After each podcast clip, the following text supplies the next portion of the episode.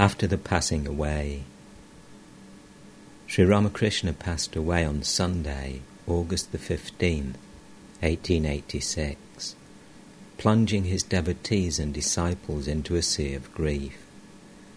They were like men in a shipwreck, but a strong bond of love held them together, and they found assurance and courage in each other's company. They couldn't enjoy the friendship of worldly people and would talk only of their Master. Shall we not behold him again? This was the one theme of their thought and the one dream of their sleep. Alone they wept for him. Walking in the streets of Calcutta, they were engrossed in the thought of him. The Master had once said to M, It becomes difficult for me to give up the body when I realize that after my death you will wander about weeping for me. Some of them thought, He is no longer in this world. How surprising that we still enjoy living. We could give up our bodies if we liked, but still we do not. Time and again, Sri Ramakrishna had told them that God reveals himself to his devotees if they yearn for him and call on him with whole-souled devotion. He had assured them that God listens to the prayer of a sincere heart. The young unmarried disciples of the Master, who belonged to his inner circle, had attended on him day and night at the Kosipur garden house. After his passing away, most of them returned to their families against their own wills. They had not yet formally renounced the world. For a short while they kept their family names, but Sri Ramakrishna had made them renounce the world mentally. He himself had initiated several of them into the monastic life, giving them the ochre cloths of sannyasis. Two or three of the Master's attendants had no place to go. To them, the large-hearted Surendra said, Brothers, where will you go? Let us rent a house. You will live there and make it our master's shrine, and we householders shall come there for consolation. How can we pass all our days and nights with our wives and children in the world? I used to spend a sum of money for the master at Kosipur. I shall gladly give it now for your expenses. Accordingly, he rented a house for them at Baranagar in the suburbs of Calcutta, and this place became gradually transformed into a mutt or monastery. For the first few months, Surendra contributed thirty rupees a month. As the other members joined the monastery one by one, he doubled his contribution, which he later increased to a hundred rupees. The monthly rent for the house was eleven rupees. The cook received six rupees a month. The rest was spent for food. The younger Gopal brought the master's bed and other articles of daily use from the garden house at Kosipur. The Brahmin, who had been cook at Kosipur, was engaged for the new monastery. The first permanent member was the elder Gopal. Sharat spent the nights there. In the beginning, Sharat, Shashi, Baburam, Niranjan, and Kali used to visit the monastery every now and then, according to their convenience. Tarak, who had gone to Vrindavan following the Master's death, returned to Calcutta after a few months, and soon became a permanent member of the monastery. Rakhal Yogin, Latu, and Kali were living at Vrindavan with the Holy Mother when the monastery was started. Kali returned to Calcutta within a month, Rakhal after a few months, and Yogin and Latu after a year. The householder devotees frequently visited the monastic brothers and spent hours with them in meditation and study. After a short time, Narendra, Rakhal, Niranjan, Sharat, Shashi, Baburam, Yogin, Tarak, Kali, and Latu renounced the world for good. Sharada Prasanna and Subodh joined them some time later. Gangadhar, who was very much attached to Narendra, visited the mutt regularly. It was he who taught the brothers the hymn sung at the evening service in the Shiva temple at Benares. He had gone to Tibet to practice austerity. Now, having returned, he lived at the monastery. Hari and Tulasi, at first only visitors at the monastery, soon embraced the monastic life and thus completed the list of the Master's sannyasi disciples. Surendra was indeed a blessed soul.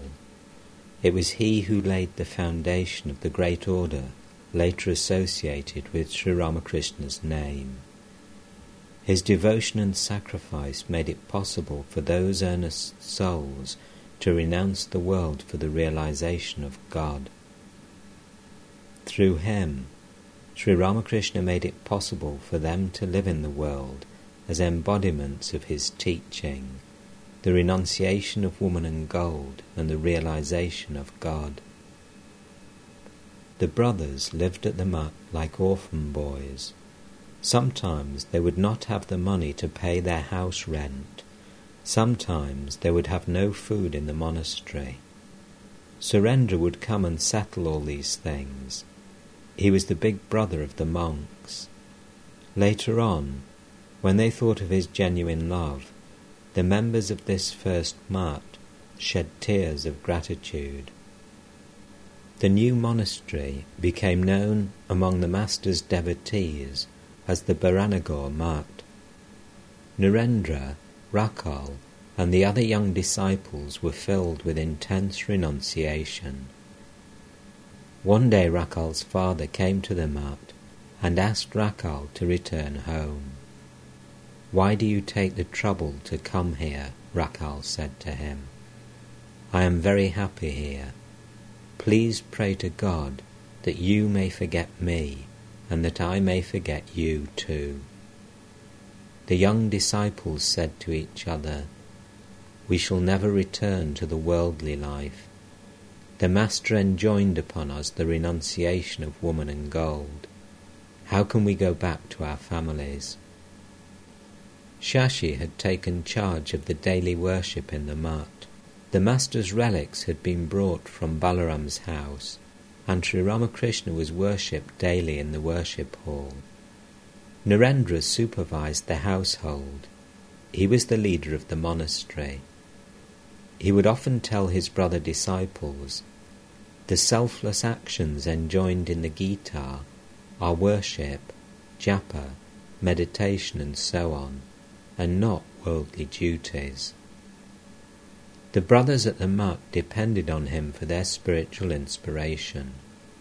He said to them, We must practice sadhana, otherwise we shall not be able to realize God. He and his brother disciples, filled with an ascetic spirit, devoted themselves day and night to the practice of spiritual discipline. Their one goal in life was the realization of God. They followed to their heart's content the injunctions prescribed in the Vedas, Puranas, and Tantras for an ascetic life. They spent their time in japa and meditation and study of the scriptures. Whenever they would fail to experience the divine presence, they would feel as if they were on the rack. They would practice austerity, sometimes alone under trees, sometimes in a cremation ground, sometimes on the bank of the Ganges. Again, sometimes they would spend the entire day in the meditation room of the monastery in japa and contemplation. Sometimes they would gather to sing and dance in a rapture of delight. All of them, and Narendra particularly, were consumed with the desire to see God. Now and then they would say to each other, Shall we not starve ourselves to death to see God? Monday, February the 21st, 1887. Narendra, Rakhal, Niranjan, Sharat, Shashi, Kali, Baburam, Tarak and Sharada Prasanna were living in the monastery. All day the members had been fasting in observance of the Shivaratri. Sharat Kali, Niranjan and Sharada were planning to go to Puri the following Saturday on a pilgrimage to the sacred Jagannath. Yogin and Latu were at Vrindavan and had not yet seen the new place. Narendra had gone to Calcutta that morning to look after a lawsuit in which his family had been involved since the death of his father. At nine o'clock in the morning, M arrived at the mutt. Tarak saw him and began to sing in praise of Shiva, Rakhal joining him. There Shiva dances, striking both his cheeks, and they resound, ba ba bom. Dimmy dimmy dimmy sounds his drum, a garland of skulls from his neck is hanging. In his matted locks the Ganges hisses, fire shoots from his mighty trident. Round his waist a serpent glitters, and on his brow the moon is shining. Rakhal and Tarak danced as they sang. Narendra had recently composed the song. Shashi finished the morning worship in the shrine. Sharat then sang about Shiva to the accompaniment of the Tampura.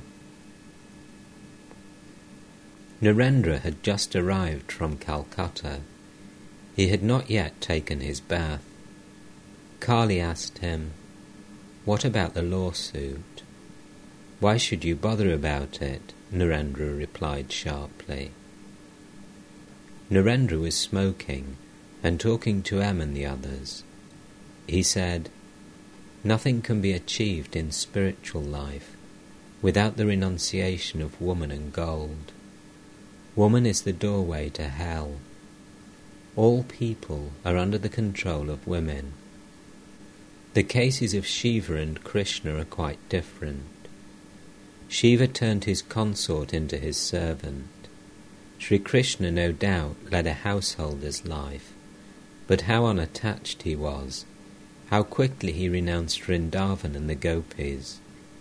Rakhal, and how he renounced Dwaraka too, where he was king.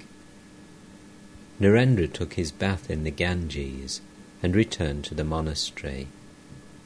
He carried his wet cloth and towel in his hand. Sharada prostrated himself before Narendra. He too had been fasting on account of the Shivaratri.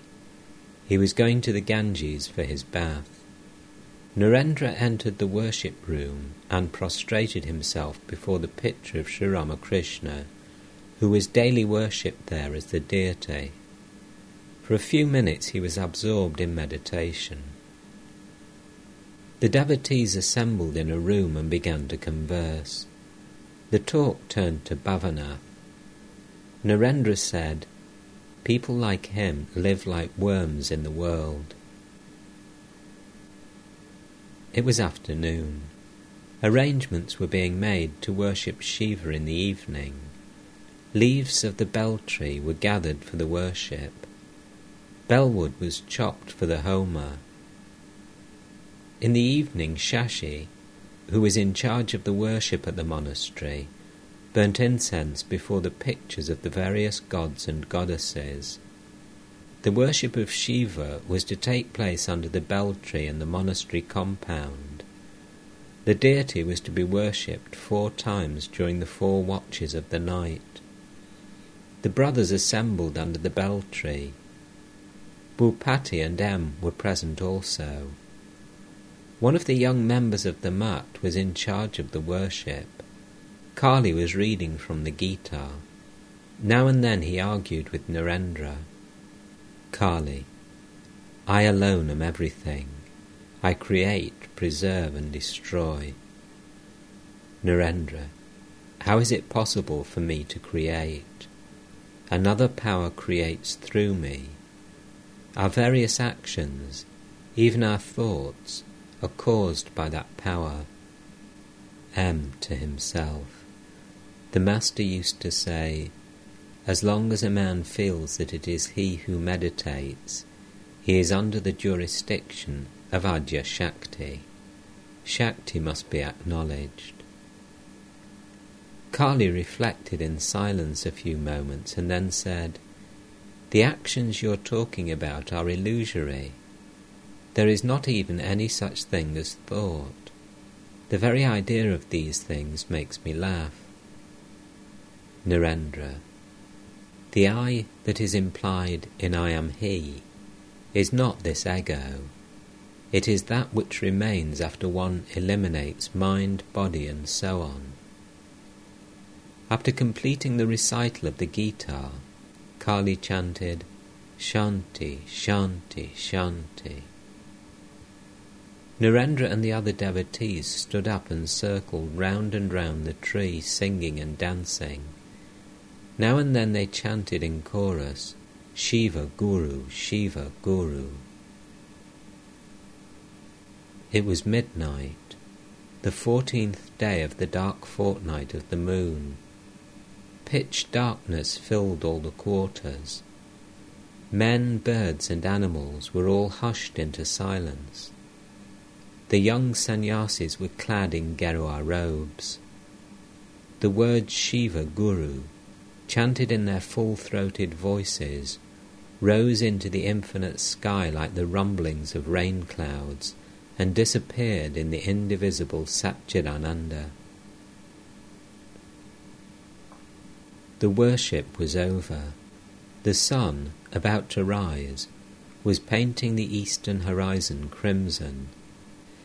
In this sacred twilight, the conjunction of night and day, the holy Brahma Muhurta, the young worshippers finished their baths in the Ganges it was morning.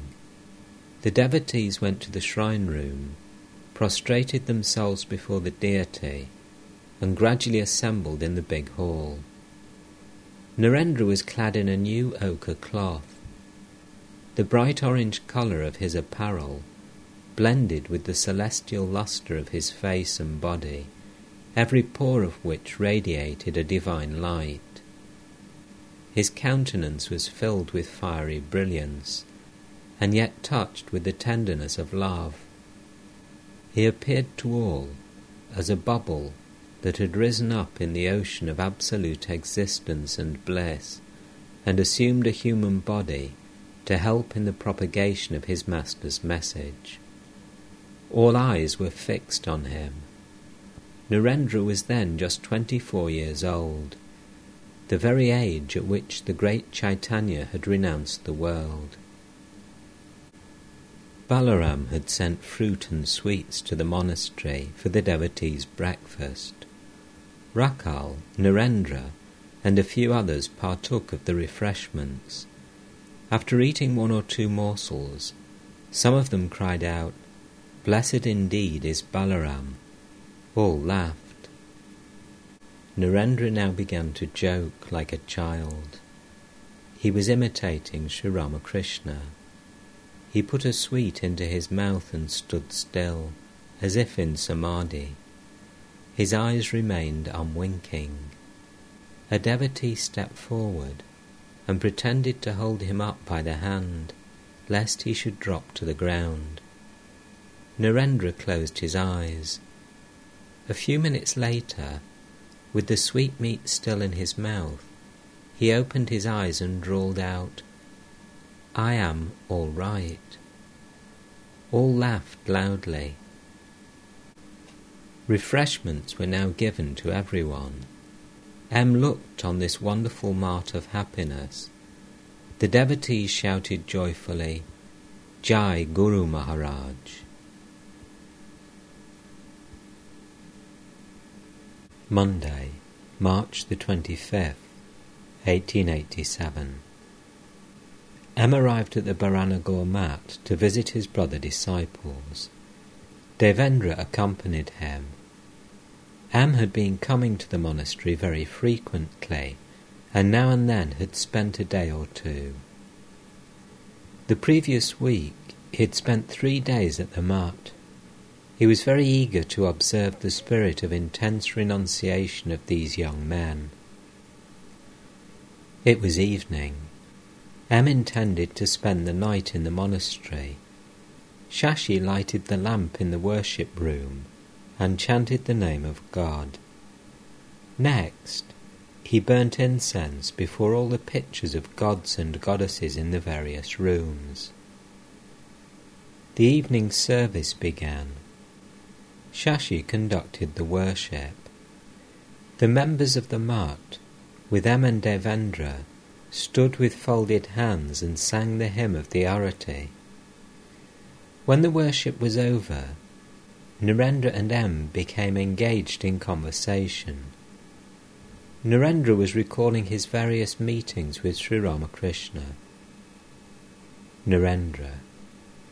One day, during one of my early visits, the Master, in an ecstatic mood, said to me, You have come. How amazing, I said to myself. It is as if he had known me a long time. Then he said to me, Do you ever see light? I replied, Yes, sir. Before I fall asleep, I feel something like a light revolving near my forehead. M. Do you see it even now? Narendra. I used to see it frequently. In Jadu Mallick's garden house, the master one day touched me and muttered something to himself. I became unconscious. The effect of the touch lingered with me a month, like an intoxication. When he heard that a proposal had been made about my marriage, he wept, holding the feet of the image of Kali. With tears in his eyes, he prayed to the Divine Mother, O Mother, please upset the whole thing. Don't let Narendra be drowned. After my father's death, my mother and my brothers were starving. When the master met Ananda Guha one day, he said to him, Narendra's father has died. His family is in a state of great privation. It would be good if his friends helped him now with money.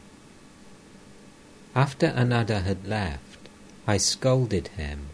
I said, Why did you say all those things to him? Thus rebuked, he wept and said, Alas, for your sake I could beg from door to door. He tamed us by his love. Don't you think so? M. There is not the slightest doubt about it. His love was utterly unselfish. Narendra. One day when I was alone with him, he said something to me. Nobody else was present. Please don't repeat it to anyone here. M. No, I shall not. What did he say? Narendra. He said, It is not possible for me to exercise occult powers, but I shall do so through you. What do you say? No, I replied, you can't do that. I used to laugh at his words. You must have heard all these things from him. I told him that his visions of God were all hallucinations of his mind. He said to me, I used to climb to the roof of the kuti and cry, O devotees, where are you all? Come to me, O devotees. I am about to die. I shall certainly die if I do not see you. And the Divine Mother told me, The devotees will come. You see, everything is turning out to be true. What else could I say? I kept quiet. One day he closed the door of his room and said to Devendra Babu and Girish Babu, referring to me, he will not keep his body if he is told who he is. M. Yes, we have heard that. Many a time he repeated the same thing to us too. once you came to know about your true self in Nirvikalpa Samadhi at the Kosipur garden house. Isn't that true? Narendra, yes. In that experience, I felt that I had no body. I could see only my face. The Master was in the upstairs room. I had that experience downstairs. I was weeping. I said, What has happened to me? The elder Gopal went to the Master's room and said, Narendra is crying. When I saw the Master, he said to me, Now you have known, but I am going to keep the key with me. I said to him, What is it that happened to me? Turning to the devotees, he said, He will not keep his body if he knows who he is, but I have put a veil over his eyes. One day he said to me, You can see Krishna in your heart if you want. I replied, I don't believe in Krishna or any such nonsense. Both M and Narendra laughed. I have noticed a peculiar thing. Some men, objects, or places make me feel as if I had seen them before, in a previous birth. They appear familiar to me. One day I went to Sharat's house in Calcutta on Amherst Street.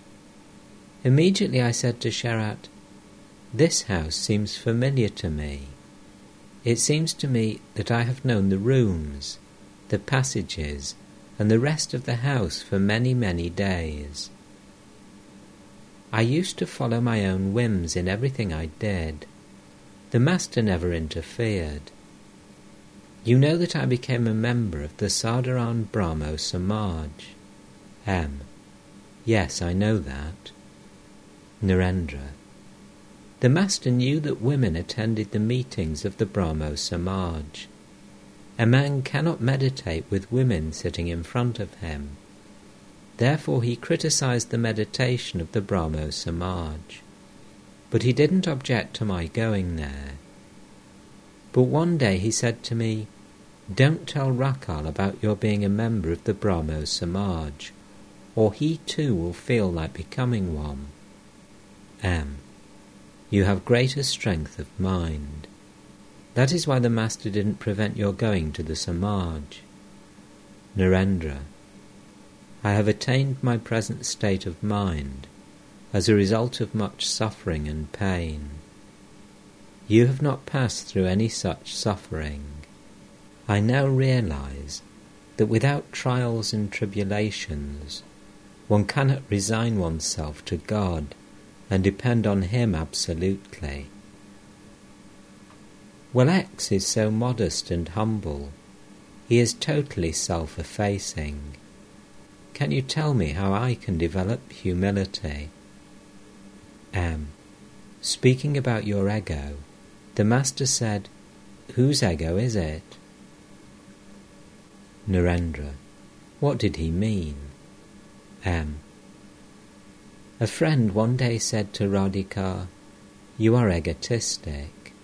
That is why you insulted Krishna. Whereupon another friend said to the first, Yes, Radhika is egotistic, no doubt, but whose ego is it? What she meant was that Radha was egotistic because she regarded Krishna as her Lord it was Krishna himself who kept that ego in Radha.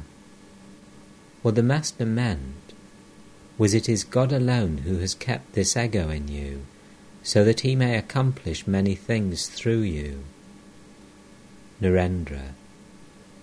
But my ego loudly proclaims to all that I have no suffering. M. Smiling.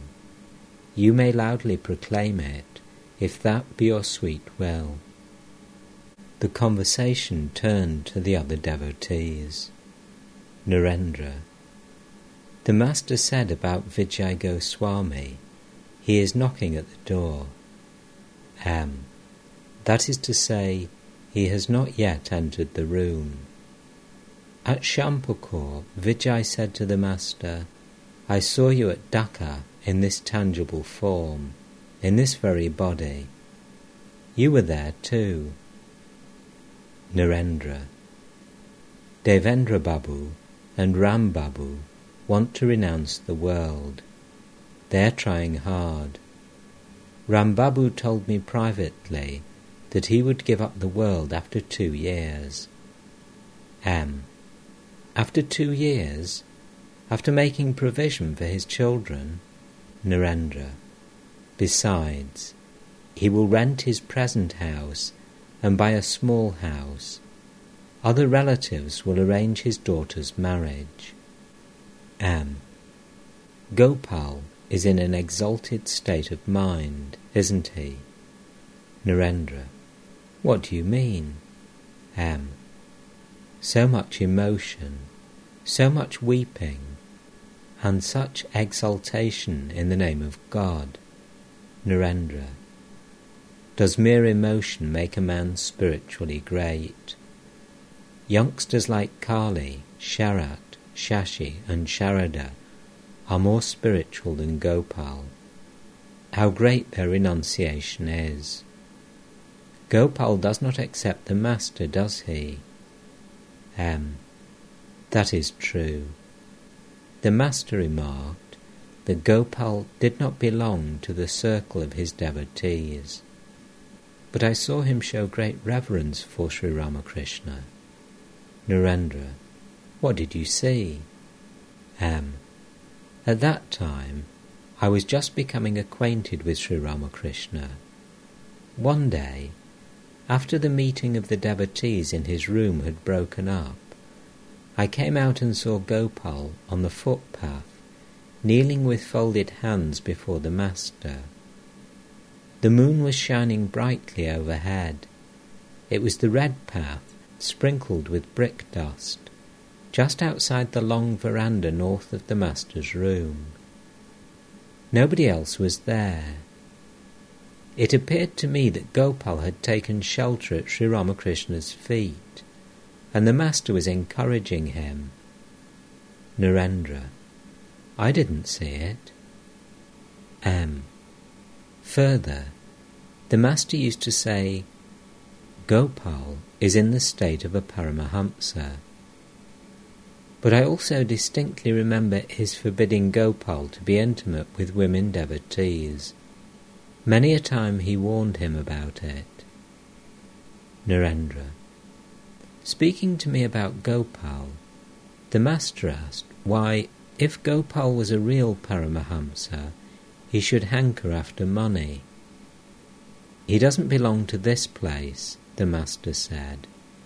Those who are my own will always come here. He used to be angry with tea because he was Gopal's constant companion and didn't come to the Master more often.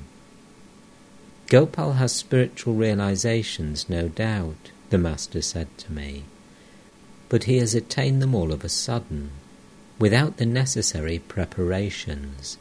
He is not one of my own. If he is, why haven't I wept for him? Some are proclaiming Gopal as the reincarnation of Nityananda, but times without number the Master said to me, In me alone are embodied Advaita, Chaitanya, and Nityananda. I am all these three. Friday, April the 8th, 1887. About eight o'clock in the morning, two devotees, one a householder and the other a monk, were conversing in a room in the Baranagar monastery when M came in. The devotees were of the same age, twenty-four or twenty-five years old. M intended to spend three days at the monastery. He went to the shrine and saluted the deity. After visiting Narendra, Rakhal, and the other brothers, he at last came into the room where the two devotees were engaged in conversation. The householder devotee wanted to renounce the world. The monk was trying to persuade him not to do so. Monk. Why don't you finish the few duties you have in the world? Very soon they will be left behind. A man was told that he would go to hell. He asked a friend, What is hell like? Thereupon the friend began to draw a picture of hell on the ground with a piece of chalk.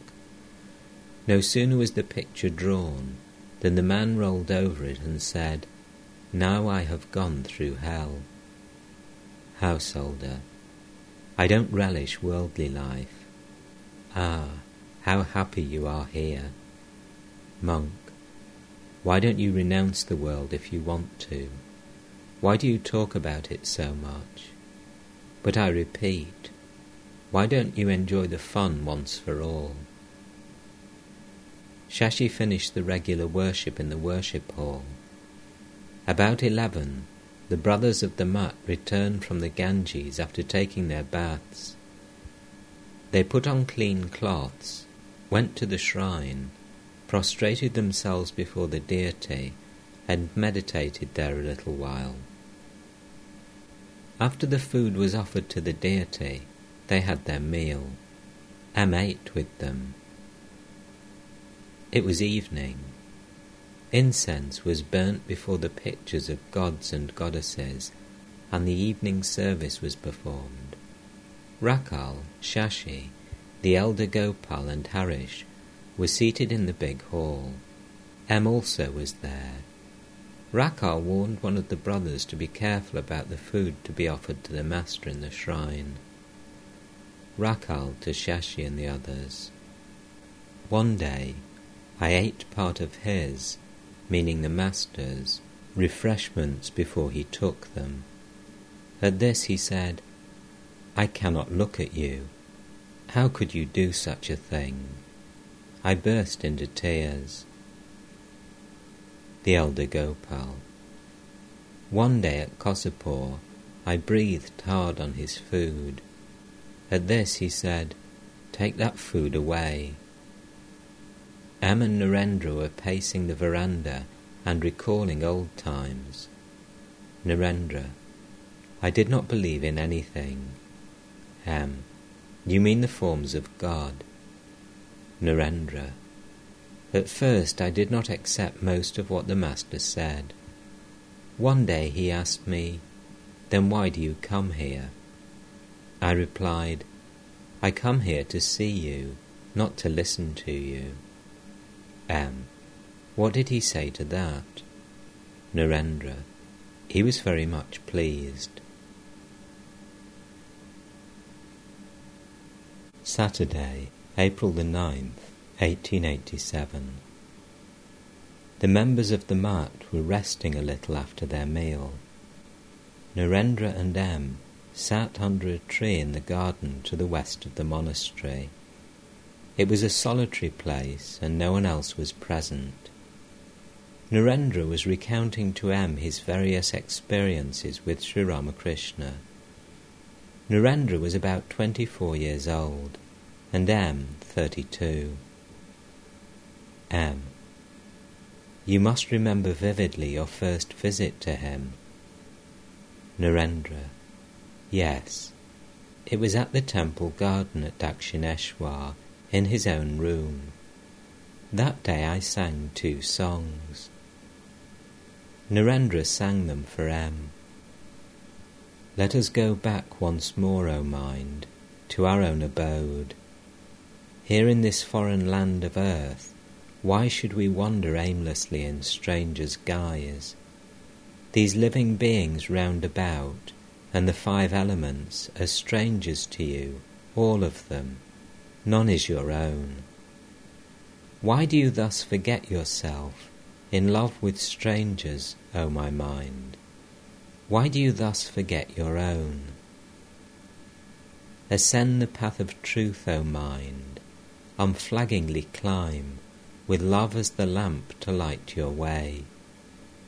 As your provision for the journey, bring with you the virtues, carefully concealed, for like two highwaymen, greed and illusion wait to rob you of your wealth, and keep beside you constantly as guards to shelter you from harm, calmness of mind, and self control. Companionship with holy men will be for you a welcome rest house by the road. There rest your weary limbs awhile, asking your way, if ever you should be in doubt, of him who watches there. If anything along the path should frighten you, then loudly shout the name of the Lord, for he is the ruler of that road, and even death must bow to him. O Lord, must all my days pass by so utterly in vain? Down the path of hope I gaze with longing day and night. Thou art the Lord of all the worlds, and I but a beggar here. How can I ask of Thee to come and dwell within my heart? My poor heart's humble cottage door is standing open wide. Be gracious, Lord, and enter there but once, and quench its thirst. M. What did he say after listening to your songs? Narendra. He went into Samadhi. He said to Rambabu, Who is this boy? How well he sings. He asked me to come again. M. Where did you see him next? Narendra. At Raj Mohan's house. The third visit was at Dakshineshwar again. During that visit he went into Samadhi and began to praise me as if I were God. He said to me, O Narayana, you have assumed this body for my sake, but please don't tell this to anyone else. M. What else did he say? Narendra. He said, You have assumed this body for my sake. I asked the Divine Mother, Mother, unless I enjoy the company of some genuine devotees, completely free from woman and gold, how shall I live on earth? Then he said to me, You came to me at night woke me up and said, Here I am. But I didn't know anything of this. I was sound asleep in our Calcutta house. M. In other words, you may be both present and absent at the same time. It is like God, who is both formless and endowed with form. Narendra. But you must not tell this to anyone else. At Kosipur, he transmitted his power to me. M. Didn't it happen when you used to meditate before a lighted fire under a tree at the Kosipur garden house? Narendra. Yes. One day, while meditating, I asked Kali to hold my hand. Kali said to me, When I touched your body, I felt something like an electric shock coming into my body. But you must not tell this to anybody here. Give me your promise. M. There is a special purpose in his transmission of power to you. He will accomplish much work through you. One day the Master wrote on a piece of paper, Naren will teach people. Narendra. But I said to him, I won't do any such thing. Thereupon he said, Your very bones will do it. He has given me charge of Sharat. Sharat is now yearning for God. The Kundalini is awakened in him. M. He must be careful that dead leaves do not accumulate there. Perhaps you remember what the Master used to say. In a lake, the fish make holes so they may rest there. But if dead leaves accumulate in the holes, the fish do not go there. Narendra. The Master used to call me Narayana. M. Yes, I know he did. Narendra. When he was ill, he wouldn't allow me to pour water to wash his hands. At Kosipur, he said, now the key is in my hands. He will give up his body when he knows who he is. M. Didn't he say it when you were in Nirvikalpa Samadhi? Narendra. Yes.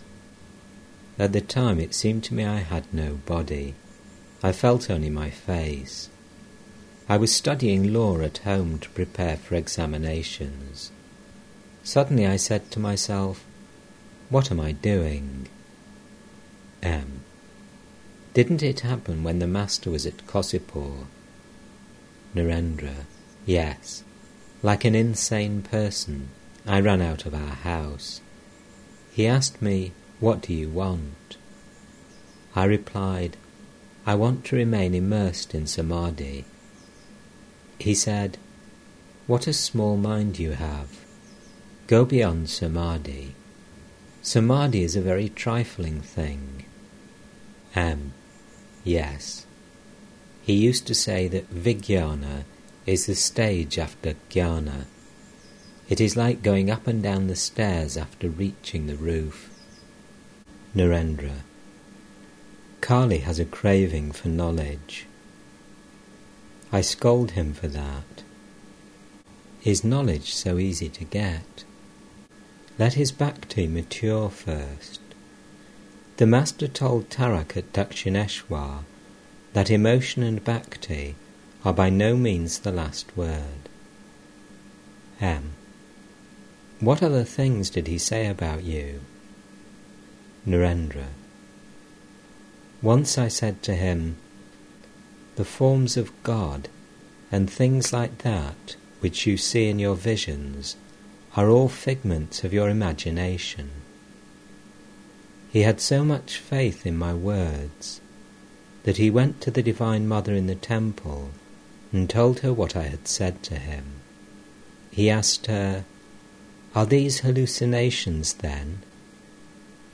Afterwards he said to me, Mother told me that all these are real.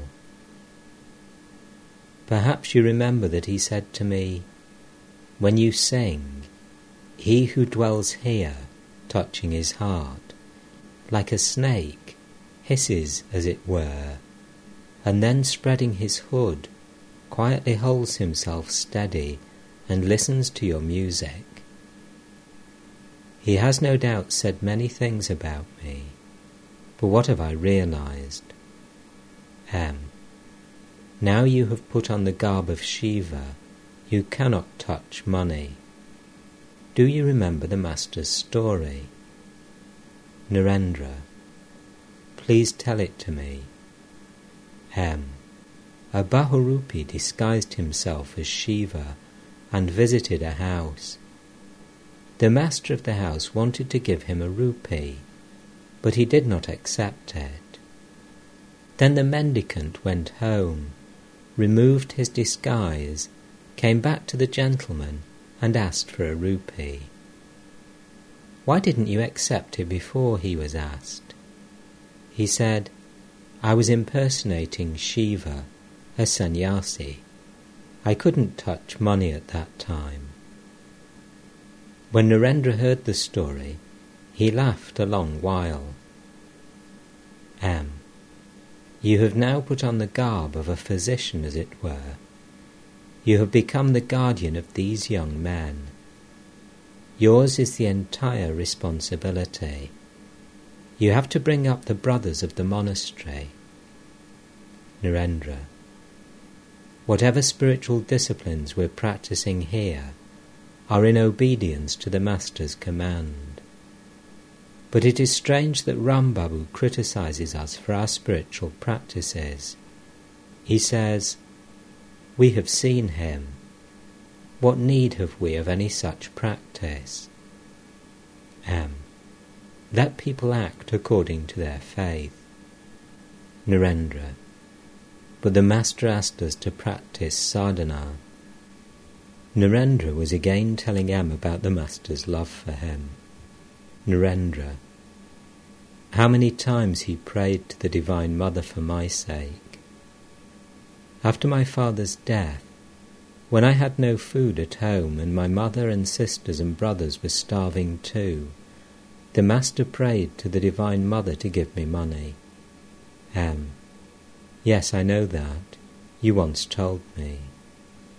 Narendra. But I didn't get any money. The Master told me what the Divine Mother had said to him. He will get simple food and clothing. He will eat rice and dal. He loved me so much. But whenever an impure idea crept into my mind, he at once knew about it. While going around with Annada, sometimes I found myself in the company of evil people. On those occasions, the Master could not eat any food from my hands. He could raise his hand only a little, and could not bring it to his mouth. On one such occasion, while he was ill, he brought his hand very close to his mouth, but it did not go in. He said to me, You are not yet ready. Now and then I feel great skepticism. At Baburam's house, it seemed to me that nothing existed, as if there were no such thing as God. M. The Master used to say that he too had passed through that mood. Both M and Narendra remained silent. Then M said, You are all indeed blessed. You think of the Master day and night. Narendra, but how little it is.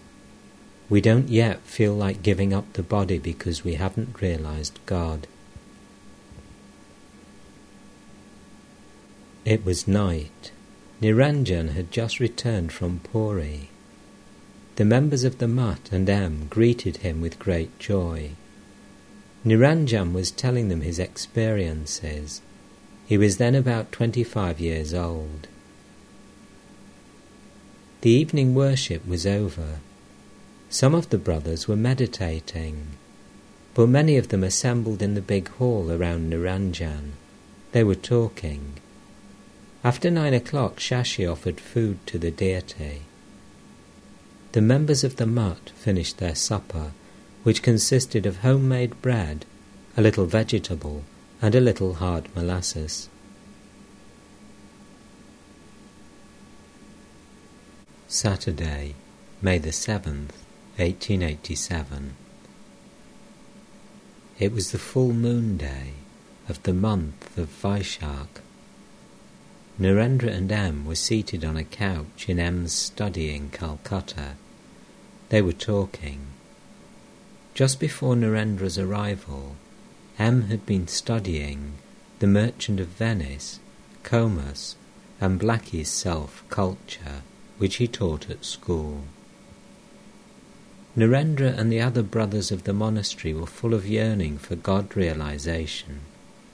A fire of intense renunciation raged in their hearts. Narendra, I don't care for anything you see, I'm now talking with you, but I feel like getting up this minute and running away. Narendra sat in silence a few minutes. Then he said, I shall fast to death for the realization of God. M. That is good. One can do anything for God. Narendra. But suppose I cannot control my hunger am, then eat something and begin over again. Narendra remained silent a few minutes. Narendra, it seems there is no God. I pray so much, but there is no reply, none whatsoever. How many visions I have seen, how many mantras shining in letters of gold, how many visions of the goddess Kali, how many other divine forms, but still I have no peace. Will you kindly give me six paisa? Narendra asked for the money to pay his carriage hire to the Baranagar Mutt. Just then Satkari arrived in a carriage. Of the same age as Narendra, he dearly loved the members of the monastery He lived near the mutt and worked in Calcutta. The carriage was his own. Narendra returned the money to M and said he would go with Satkari in his carriage. He asked M to give them some refreshments. M accompanied the two friends to Baranagore Mutt. He wanted to see how the brothers spent their time and practiced sadhana. He wanted to see how Sri Ramakrishna, the Master, was reflected in the hearts of the disciples. Niranjan was not at the mutt. He had gone home to visit his mother, the only relative he had in the world. Baburam Sharat and Kali had gone to Puri. They intended to spend a few days there. Narendra was in charge of the members of the monastery. Prasanna had been practicing austere sadhana for the past few days. Once Narendra had told him of his desire to fast to death for the realization of God. During Narendra's absence in Calcutta, Prasanna had left the monastery for an unknown destination. When Narendra heard about it, he said to the brothers, Why did Raja allow him to go? But Rakhal had not been in the monastery at the time, having gone to the Dakshineshwar temple for a stroll. Narendra, just let Raja come back to the monastery. I shall scold him. Why did he allow Prasanna to go away? To Harish, I'm sure you were lecturing him then, standing with your feet apart. Couldn't you prevent his going away? Harish replied in a very low voice. Brother Tarak asked him not to go, but still he went away. Narendra to M. You see what a lot of trouble I am in. Here too, I'm involved in the world of Maya. Who knows where this boy has gone? Rakhal returned from Dakshineshwar. Bhavanath had accompanied him. Narendra told Rakhal about Prasanna's going away from the monastery. Prasanna had left a letter for Narendra this was the substance of the letter. I'm going to Vrindavan on foot. It is very risky for me to live here. Here my mind is undergoing a change. Formerly I used to dream about my parents and other relatives. Then I dreamt of woman, the embodiment of Maya. I have suffered twice. I had to go back to my relatives at home. Therefore I am going far away from them. The Master once told me, Your people at home are apt to do anything. Never trust them. Rakhal said, These are the reasons for his going away. Once he remarked, Narendra often goes home to look after his mother, brothers, and sisters, and he supervises the family's lawsuit. I'm afraid that I too may feel like going home following his example. Narendra remained silent. Rakhal was talking to them about making pilgrimages. He said, We have achieved nothing by staying here. The Master always exhorted us to realize God. Have we succeeded? Rakhal lay down. The other devotees were either lying down or sitting. Rakhal, let us go to the Narmada. Narendra, what will you achieve by wandering about? Can one ever attain jnana that you are talking about it so much? A devotee, then why have you renounced the world? Narendra, must we live with Shyam because we have not seen Ram? Must we go on begetting children because we have not realized God? What are you talking about? Narendra went out, returning after a few minutes. Rakhal was still lying down. a member of the monastery who was also lying down, said teasingly, feigning great suffering on account of his separation from God, Ah, please get me a knife. I have no more use for this life. I can't stand this pain any more. Narendra, feigning seriousness. It is there. Stretch out your hand and take it. Everybody laughed. The conversation again turned to Prasanna. Narendra. Even here we are involved in Maya. Why have we become sannyasis, I wonder? Rakhal. I have read in a book that sannyasis should not live together. The author has described a city of sannyasis. Shashi. I don't care about sannyas or any such thing. There is no place where I cannot live. They were talking of Bhavanath, whose wife had been seriously ill. Narendra said to Rakhal, I understand that his wife has been snatched from the jaws of death. Is that why he went to Dakshineshwar to enjoy the fresh air? Rambabu intended to build a temple in the garden at Kankurgatchi, where some of Sri Ramakrishna's ashes were buried. Narendra to Rakhal. Rambabu has made M one of the trustees of the garden. M to Rakhal. But I don't know anything about it. It was dusk. Shashi burnt incense before the picture of Sri Ramakrishna in the worship room and then before the pictures of gods and goddesses in the other rooms. The evening worship began. The members of the Mutt and the other devotees stood with folded hands near the door of the shrine and witness the arati. Then they all sang in chorus the following hymn to Shiva to the accompaniment of bell and gong. Jaya Shiva Omkara Bhaja Shiva Omkara, Brahma Vishnu Sadashiva, Hara Hara Hara Mahadeva. Narendra had introduced this song for the evening worship. It is sung in the temple of Shiva in Benares. It was eleven o'clock at night when their supper was over. The brothers prepared a bed for M, and all went to sleep. It was midnight. M was wide awake. He said to himself, Everything is as it was before. The same Ayodhya, only Rama is not there. M silently left his bed.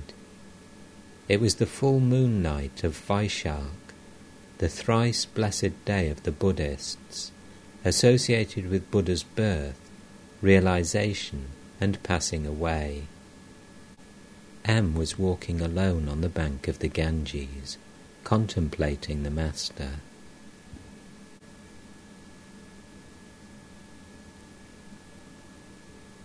It was Sunday. M had arrived the day before and was planning to stay till Wednesday. The householder devotees generally visited the monastery on Sundays. The Yoga Vasistha was being studied and explained. M had heard a little about the teachings of this book from Sri Ramakrishna. It taught the absolute identity of Brahman and the soul, and the unreality of the world. The Master had forbidden him and the other household devotees to practice spiritual discipline following the method of Advaita Vedanta since the attitude of the oneness of the soul and God is harmful for one still identified with the body. For such a devotee, the Master used to say, it was better to look on God as the Lord and oneself as his servant. The conversation turned to the Yoga Vasistha. M. Well, how is Brahmagyana described in the Yoga Vasistha? Rakhal. Hunger, thirst, pain, pleasure, and so on are all Maya. The annihilation of the mind is the only means to the realization of Brahman. M. what remains after the annihilation of the mind is Brahman. Is that not true? Rakhal, yes. M. Sri Ramakrishna used to say that. Nangta taught him that way. Have you found in the book the Vasistha Rama to lead a householder's life? Rakhal. I haven't yet found anything like that in the book. Rama is not even admitted by the author to be an incarnation of God.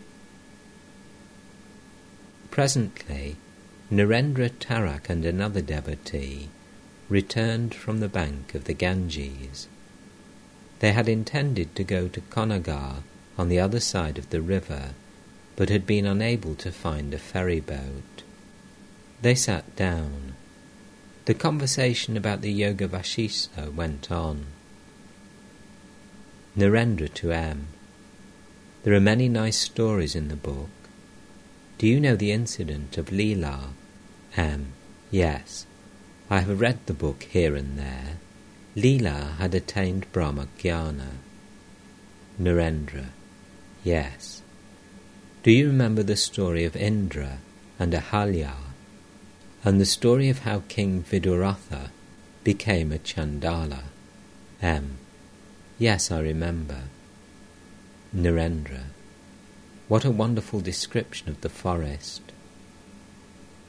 Narendra and the other devotees were going to the Ganges to bathe. M accompanied them. The sun was very hot, so M took his umbrella. Sharat, a devotee from Baranagar was going with them to take his bath. He often visited the monastery. M. to Sharat. It is very hot. Narendra. Is that your excuse for taking the umbrella? M. laughed. The members of the monastery were clad in gerua. M. to Narendra. It is really very hot one is liable to get a sunstroke. Narendra, I see that your body is an obstacle in your path of renunciation. Isn't that so? I mean you, Devendra Babu. M laughed and said to himself, Is it merely the body? After bathing, the devotees returned to the monastery. They washed their feet and entered the worship room. Saluting the deity, they offered flowers. Narendra was a little late in coming to the worship room. He found that there was no flower on the tray. There were only a few bel leaves. He sprinkled the leaves with sandal paste and offered them to Sri Ramakrishna. He rang the bell, saluted the deity again, and joined the other brothers in the big hall which was known as the room of the Danas. The members of the Mutt called themselves the Danas and the Daityas, which mean the ghosts and the demons, the companions of Shiva. They took these names because of their utter indifference to worldly pleasures and relationships. The southernmost room of the second floor was used for meditation contemplation and study, and was known as Kali Tapasvi's room, since Kali used to shut himself in there most of the day. North of this room was the worship room, and north of that again was the room where the offerings for the worship were prepared. From this room the devotees used to watch the evening worship. North of the offering room was the room of the Danas, a very long hall where the members of the Mutt used to assemble. Here the householder devotees and visitors were received.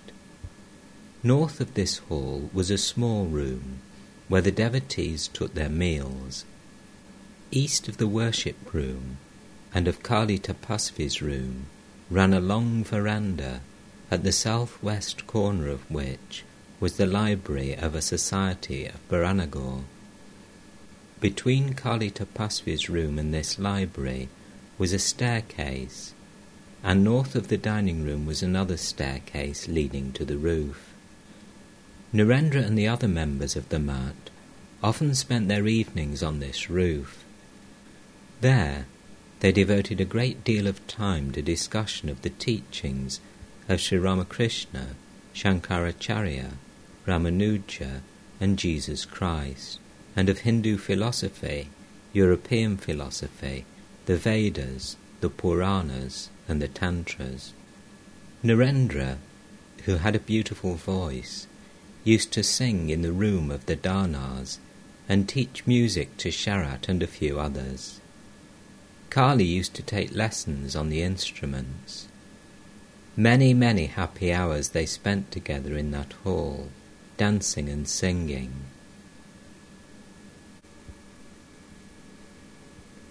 Narendra was sitting with the devotees in the room of Danas. The conversation turned to religious preaching. M. to Narendra. Vidyasagar says that he does not speak about God to anyone for fear of being caned. Narendra. For fear of being caned? What does he mean? M. This is what Vidyasagar says. Suppose that after death we all go to God. The emissaries of death will have sent Keshab Sen there too. Keshab Sen, no doubt, committed sins while he lived on earth. When that is proved, perhaps God will say, Give him twenty five stripes. Then suppose I am taken to God.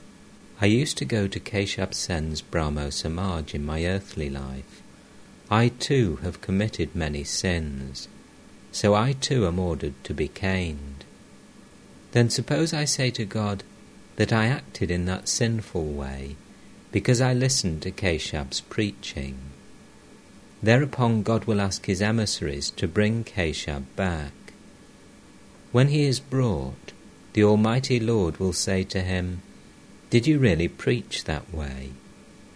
You yourself knew nothing about spiritual matters, and yet you had the hardihood to teach others about God. Emissaries, Give him twenty five stripes more. Everybody laughed.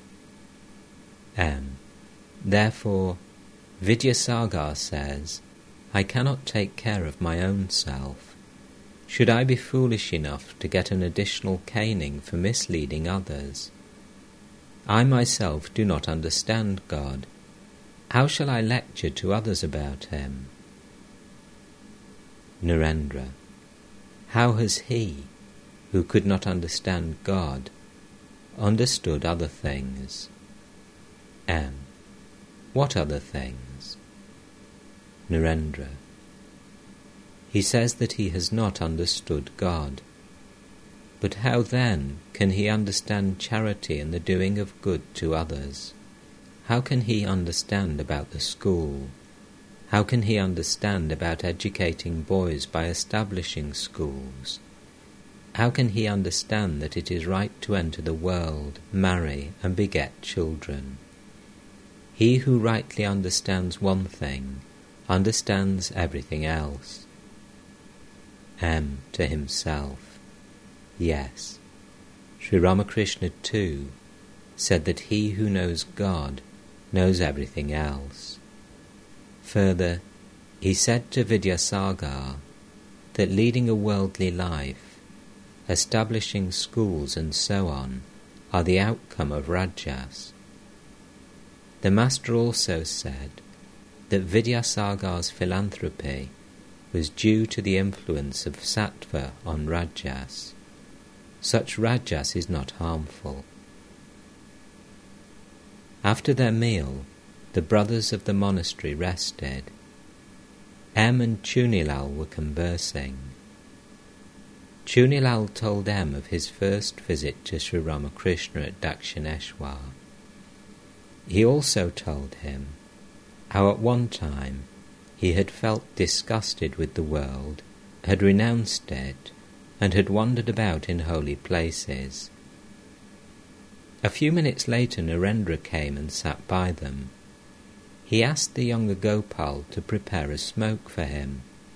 The latter had been meditating. Narendra said to him, I say, prepare a smoke. What do you mean by this meditation? First of all, prepare yourself for spiritual life by serving God and holy men, and then you will be able to meditate. First of all, karma, and then meditation. Everybody laughed. There was a big plot of wooded land to the west of the monastery compound.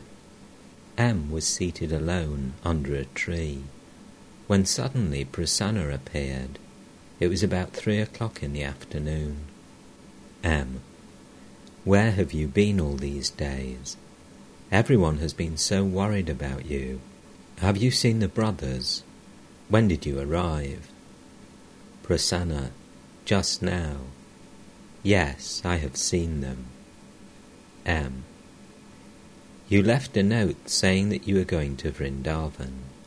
We were terribly worried about you. How far did you go? Prasanna. Only as far as Konnagar. Both of them laughed. M. Sit down. Tell me all about it. Where did you stop first? Prasanna. At the Dakshineshwar temple garden. I spent one night there. M. Smiling. What is Hazra's present mood? Prasanna.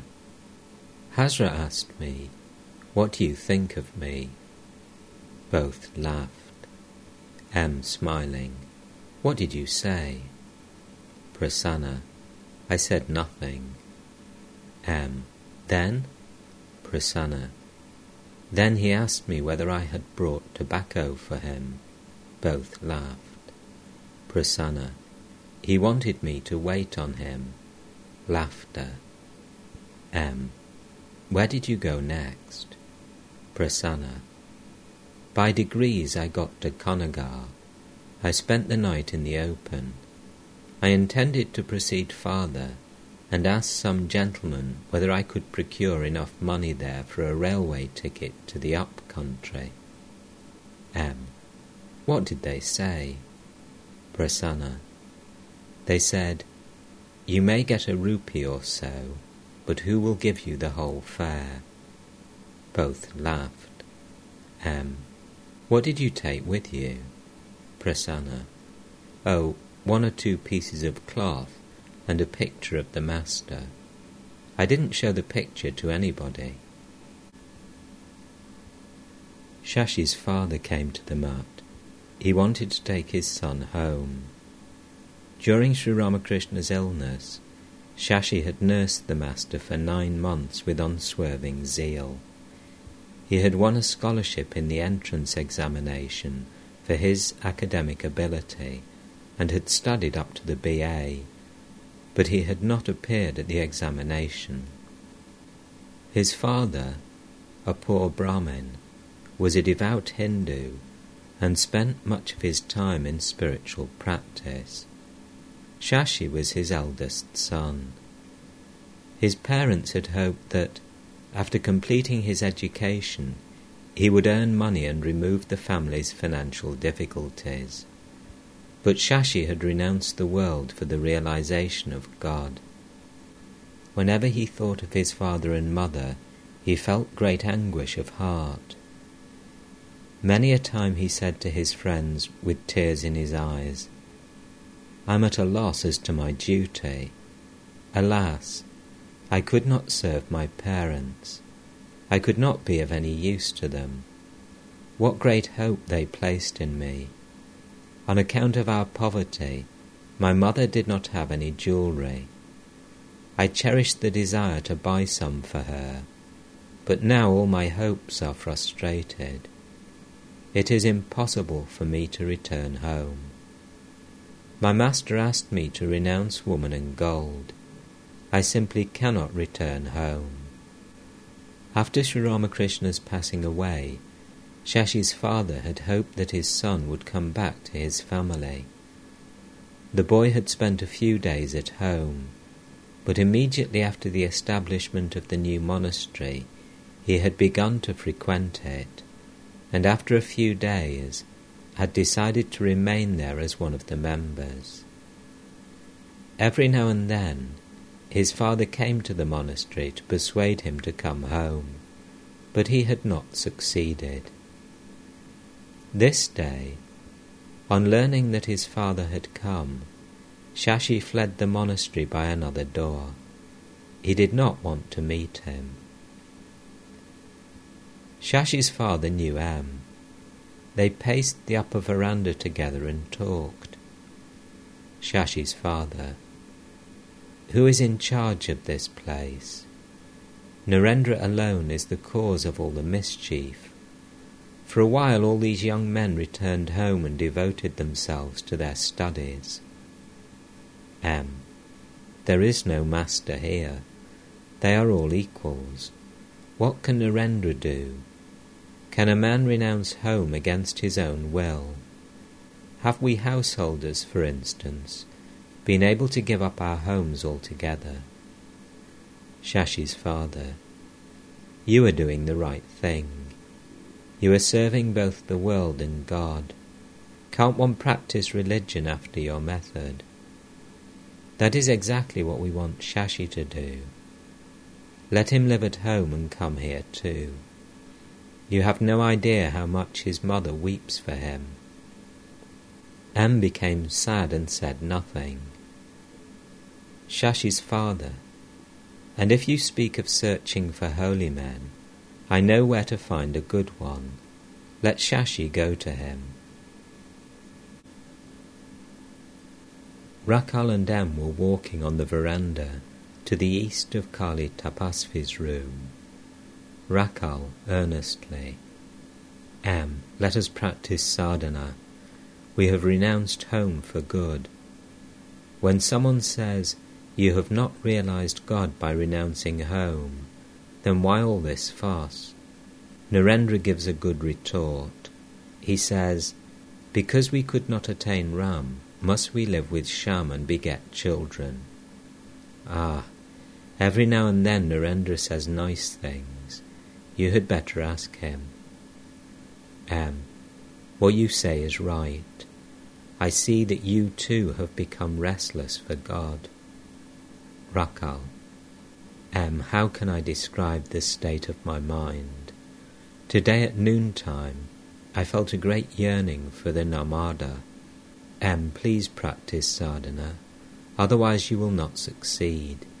Even Shukadeva was afraid of this world that is why, immediately after his birth, he fled the world. His father asked him to wait, but he ran straight away. M. Yes, the Yogopanishad describes how Shukadeva fled this world of Maya. It also describes Vyasa's conversation with Shuka. Vyasa asked his son to practice religion in the world, but Shuka said, that the one essential thing is the lotus feet of God. He also expressed his disgust with worldly men for getting married and living with women. Rakhal. Many people think that it is enough not to look at the face of a woman. But what will you gain by merely turning your eyes to the ground at the sight of a woman?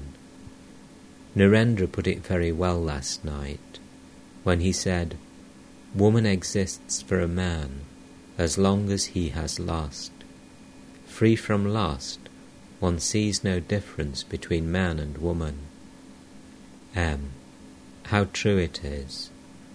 Children do not see the difference between man and woman. Rakhal. Therefore I say that we must practice spiritual discipline. How can one attain knowledge without going beyond Maya? Let's go to the big hall. Some gentlemen have come from Baranagore. Narendra is talking with them. Let's go and listen to him. M did not enter the room.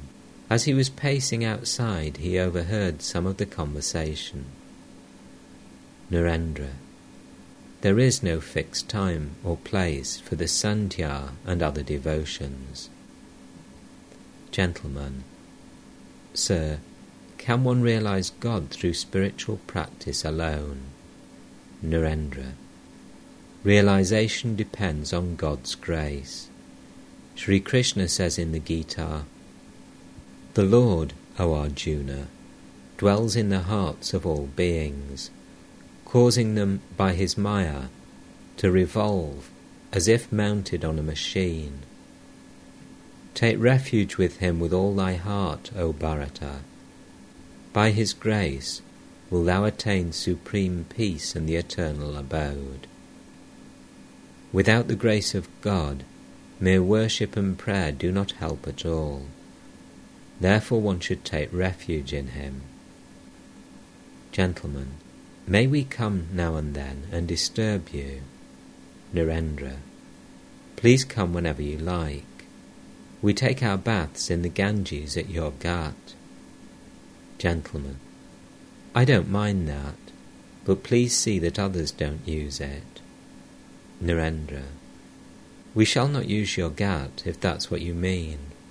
Gentlemen, no, I don't mean exactly that, but if you see other people using it, then you'd better not go. It was dusk. The evening worship was over. The devotees, as usual, sang in chorus, Jaya Shiva Omkara. Afterwards they assembled in the room of the Danas. M too was seated there. Prasanna was reading from the Guru Gita. Narendra sang, I salute the eternal teacher, who is the embodiment of the bliss of Brahman, the essence of knowledge and liberation, the giver of supreme joy who is all pervading like the Akasha, and is the goal of the Vedanta's teachings, who is one, eternal, stainless, pure, and is the constant witness of all things, who dwells beyond all moods, transcending the three gunas. Narendra sang again, There is none higher than the Guru, none better than the Guru. This is what Shiva has declared. I shall sing of the blessed Guru, the supreme Brahman. I shall worship the blessed Guru, the supreme Brahman. I shall meditate on the blessed Guru, the supreme Brahman. I shall bow down to the blessed Guru, the supreme Brahman.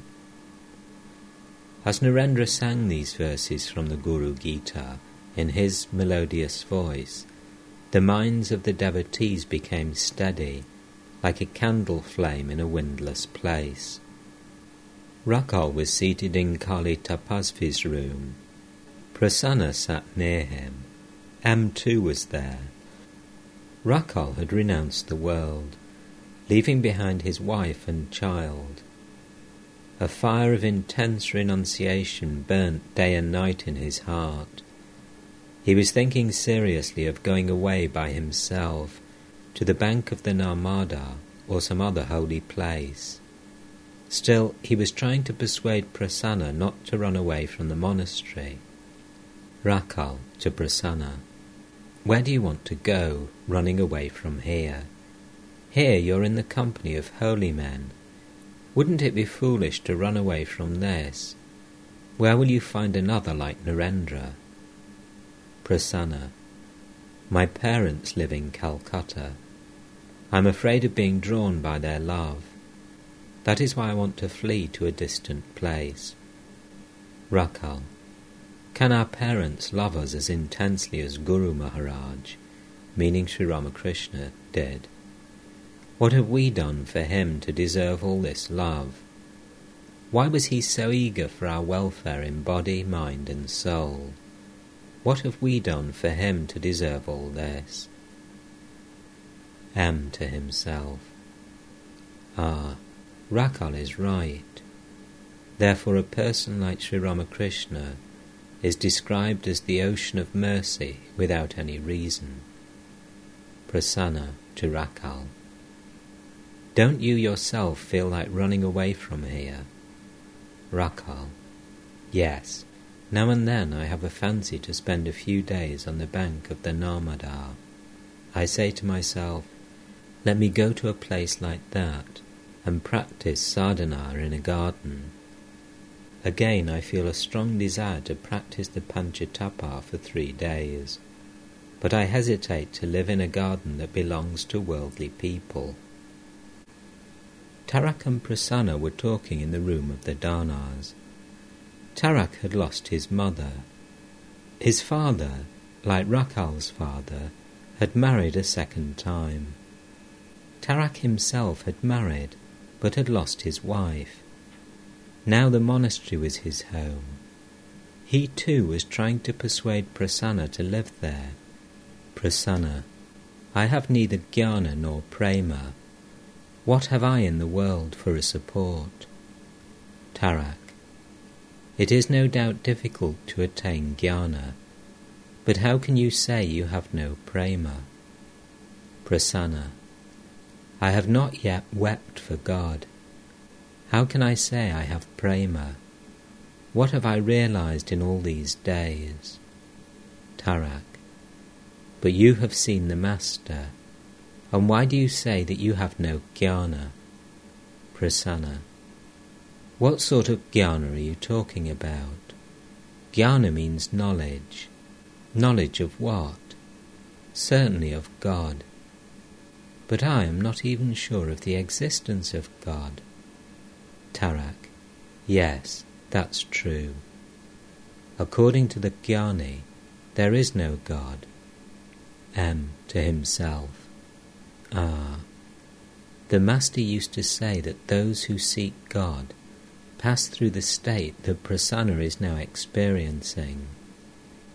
In that state, sometimes one doubts the very existence of God I understand that Tarak is now reading Buddhistic philosophy. That is why he says that according to the Jnani, God does not exist. But Sri Ramakrishna used to say that the Jnani and the Bhakta will ultimately arrive at the same destination. Narendra and Prasanna were talking in the meditation room. Rakhal, Harish, and the younger Gopal were seated in another part of the room.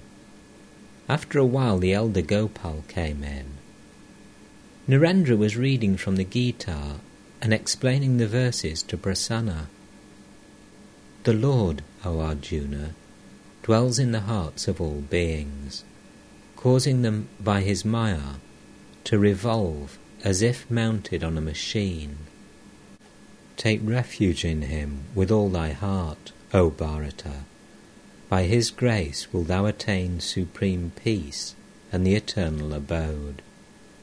Relinquishing all dharmas, take refuge in me alone.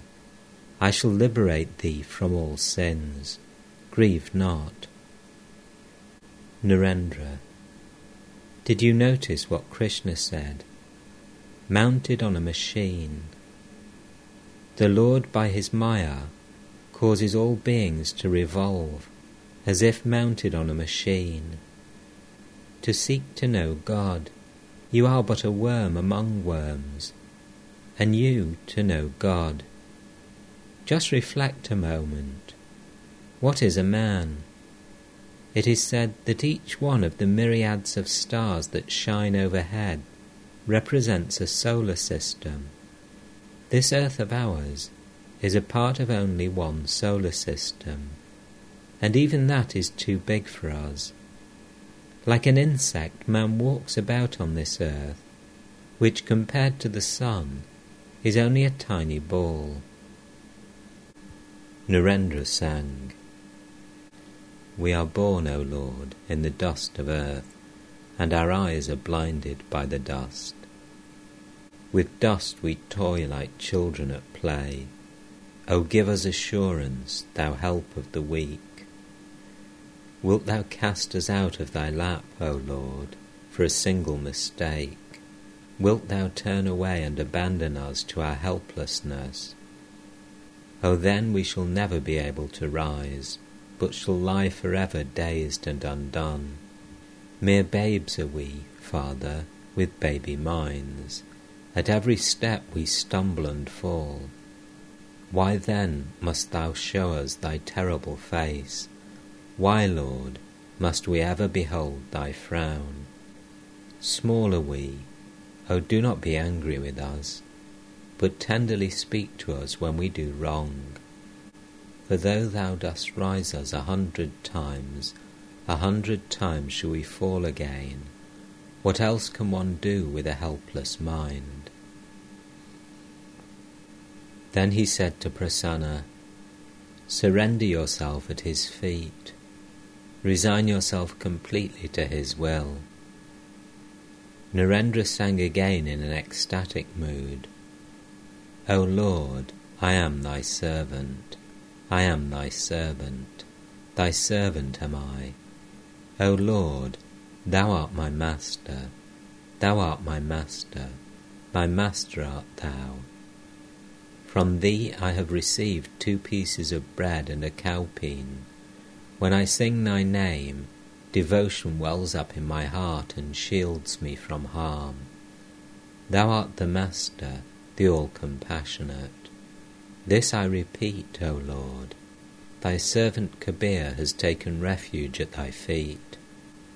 Narendra said to Prasanna, Don't you remember Sri Ramakrishna's words? God is the hill of sugar, and you are but an ant. One grain is enough to fill your stomach. Why do you think of bringing home the entire hill? Don't you remember what the Master said about Shukadeva? Even Shuka was a big ant at most. That is why I scolded Kali, saying, You fool, do you want to measure God with your tape and foot rule? God is the ocean of mercy. Be his slave and take refuge in him. He will show compassion. Pray to him Protect me always with thy compassionate face. Lead me from the unreal to the real, from darkness to light, from death to immortality. Reveal thyself to me, and protect me always with thy compassionate face. Prasanna. What kind of spiritual discipline should one practice? Narendra. Repeat his name. That's enough. Don't you remember Sri Ramakrishna's song? Narendra sang, O Shyama, my only hope is in thy hallowed name. What need have I of kosha and kushi? What need of smiles and conventions? Thy name dissolves death's bonds, as Shiva has proclaimed, and I myself am Shiva's servant. Whom else should I obey? O Mother, Come what may, I shall repeat thy name. Why should I fret myself to death? To Shiva's words I cling. He sang again, Mere babes are we, Father, with baby minds. At every step we stumble and fall. Why then must thou show us thy terrible face? Why, Lord, must we ever behold thy frown? Prasanna. Now you're saying that there is a God. Again, it is you who say that according to Charvaka and many other thinkers, the world was self created. Narendra. Haven't you studied chemistry? Who combines the different elements? It is a human hand that combines hydrogen, oxygen, and electricity to prepare water. Everybody admits the existence of an intelligent force, a force that is the essence of knowledge and that guides all these phenomena. Prasanna, how are we to know that God is kind? Narendra, the Vedas say, that which is thy compassionate face. John Stuart Mill said the same thing. He said, How much kindness must he have who has implanted kindness in the hearts of men? The Master used to say, Faith is the one essential thing. God exists. He is very near us. Through faith alone one sees him. Narendra sang, where are you seeking me, my servant? I am very close to you. Far away you still are seeking, though I am so very near. I'm not in skin or hair, I'm not in bones or flesh, not in mosque and not in temple, not in Kashi or Kailash. Never will you come to me in Ayodhya or Dwaraka, but you will be sure to find me if you search where faith abides. Not in pleasant tasks or yoga, not in vairagya or sannyas, yet I come without delaying if you only search for me. Prasanna Sometimes you say that God does not exist, and now you're saying all these things. You are not consistent. You keep changing your opinions. All laughed. Narendra. All right. I shall never change what I have just said. As long as one has desires and cravings, so long one doubts the existence of God. A man cherishes some desire or other. Perhaps he has the desire to study, or pass the university examination, or become a scholar, and so forth, and so on. Narendra sang again, in a voice choked with emotion. Hail to thee, our God and Lord! Hail, giver of every blessing! Hail, thou giver of good! O Redeemer from fear, from danger and suffering, Upholder of the worlds, hail, Lord, victory to Thee, unfathomable and infinite, immeasurable beyond compare. O God, none equals Thee. Lord of the universe, O all-pervading truth, Thou the Atman supreme, hail, Lord, victory to Thee. O Thou the all-compassionate One, adored by the whole universe, I bow before Thy feet. Thou art the only refuge in life and death, O Lord. Before Thy feet I bow. Hail, Lord, victory to Thee. This is our only prayer, O Lord. What other boon can we implore? Thus do we pray to Thee. Grant us true wisdom here and in the life hereafter reveal thyself to us. Hail, Lord, victory to thee. Again Narendra sang, describing how very near God is to us, as near as the musk to the deer, and exhorting his brother disciples to drink deep from the cup of divine bliss. Drinking the bliss of Hari from the cup of Prema, Sadhu, be intoxicated. Childhood you spent in crying, and youth in women's control. Now in your old age, full of phlegm and wind, you wait for the funeral couch to bear you to the cremation ground. Within the musk deer's navel, the fragrant musk is found, but how can you make it understand? Without the proper teacher to guide him on his way, man too is blindly roaming through the world, deluded as the foolish deer that wanders round and round the woods. M heard all this from the veranda. Narendra got up. As he left the room, he remarked, My brain is heated by talking to these youngsters. He met M on the veranda and said, Please, let us have a drink of water. One of the members of the Mutt said to Narendra, Why then do you say that God does not exist? Narendra laughed. Monday, May the 9th, 1887.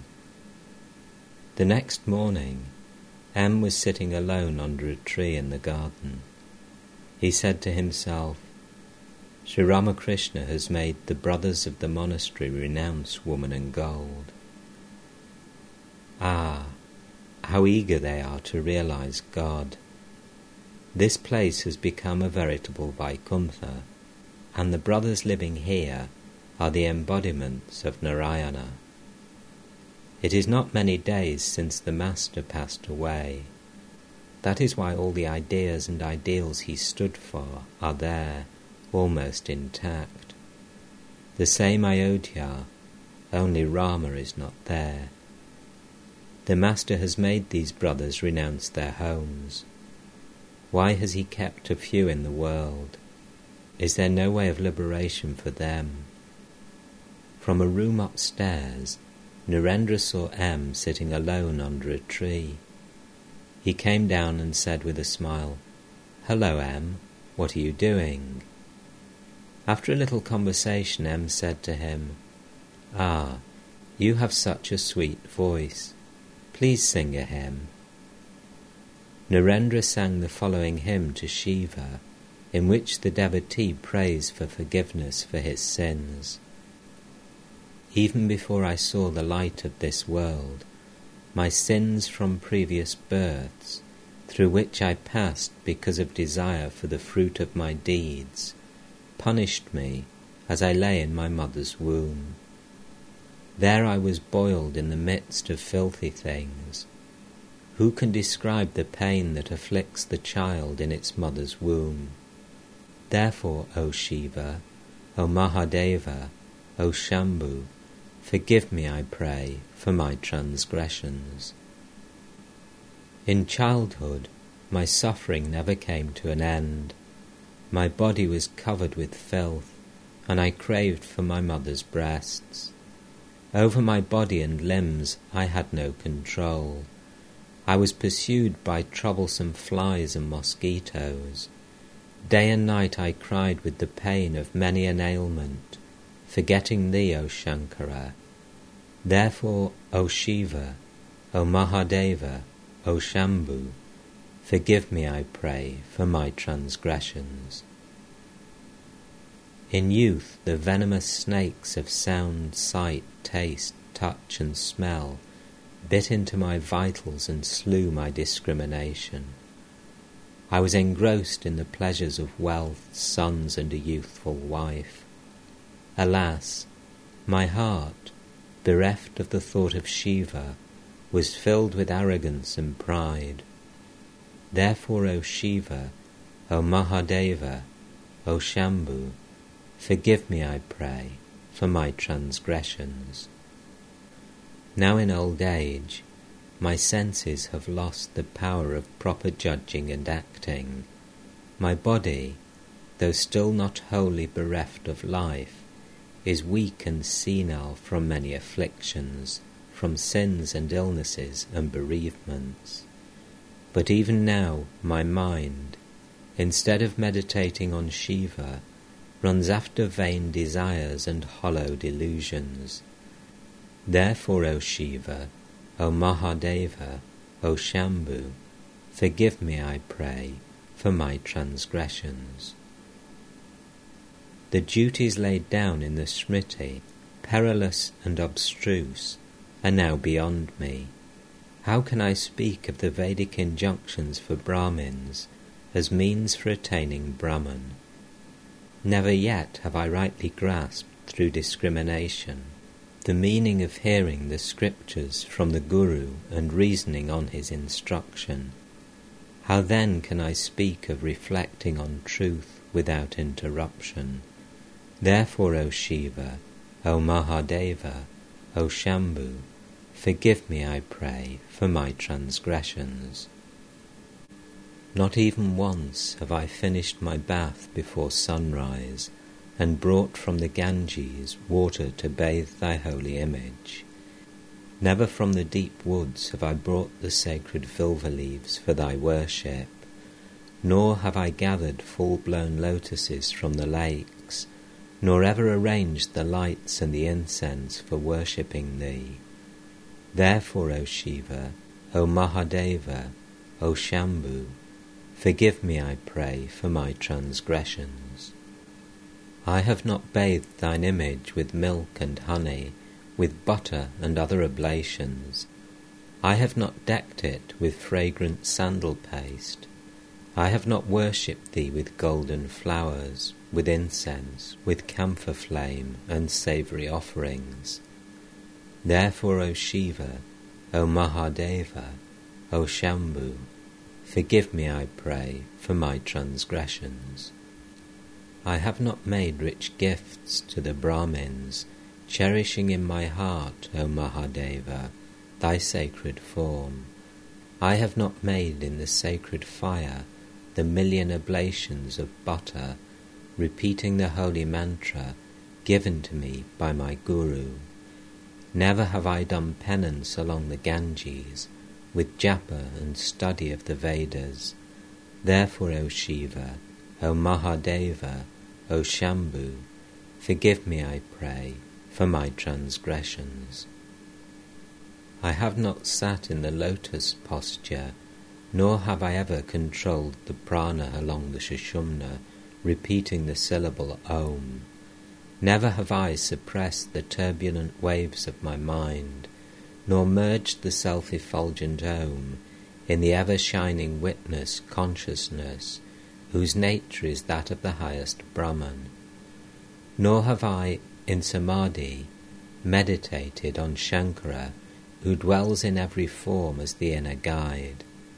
Therefore, O Shiva, O Mahadeva, O Shambhu, forgive me, I pray, for my transgressions. Never, O Shiva, have I seen thee, the pure, the unattached, the naked one, beyond the three gunas, free from delusion and darkness, absorbed in meditation, and ever aware of the true nature of the world. Nor with longing heart have I meditated on thine auspicious and sin destroying form. Therefore, O Shiva, O Mahadeva, O Shambhu, forgive me, I pray, for my transgressions. O mind, to gain liberation, concentrate wholly on Shiva, the sole reality underlying the worlds, the giver of good, whose head is illumined by the crescent moon, and in whose hair the Ganges is hidden whose fire-darting eyes consume the god of earthly love, whose throat and ears are decked with snakes, whose upper garment is a comely elephant skin. Of what avail are all other rituals? O mind, of what avail are wealth or horses, elephants or a kingdom? Of what avail the body or a house? Know all these to be but momentary, and quickly shun them. Worship Shiva as your Guru instructs you for the attaining of self knowledge. Day by day does man come nearer to death. His youth wears away. The day that is gone never returns. Almighty time devours everything. Fickle as lightning is the goddess of fortune. O Shiva, O giver of shelter to those that come to thee for refuge, protect me who have taken refuge at thy feet.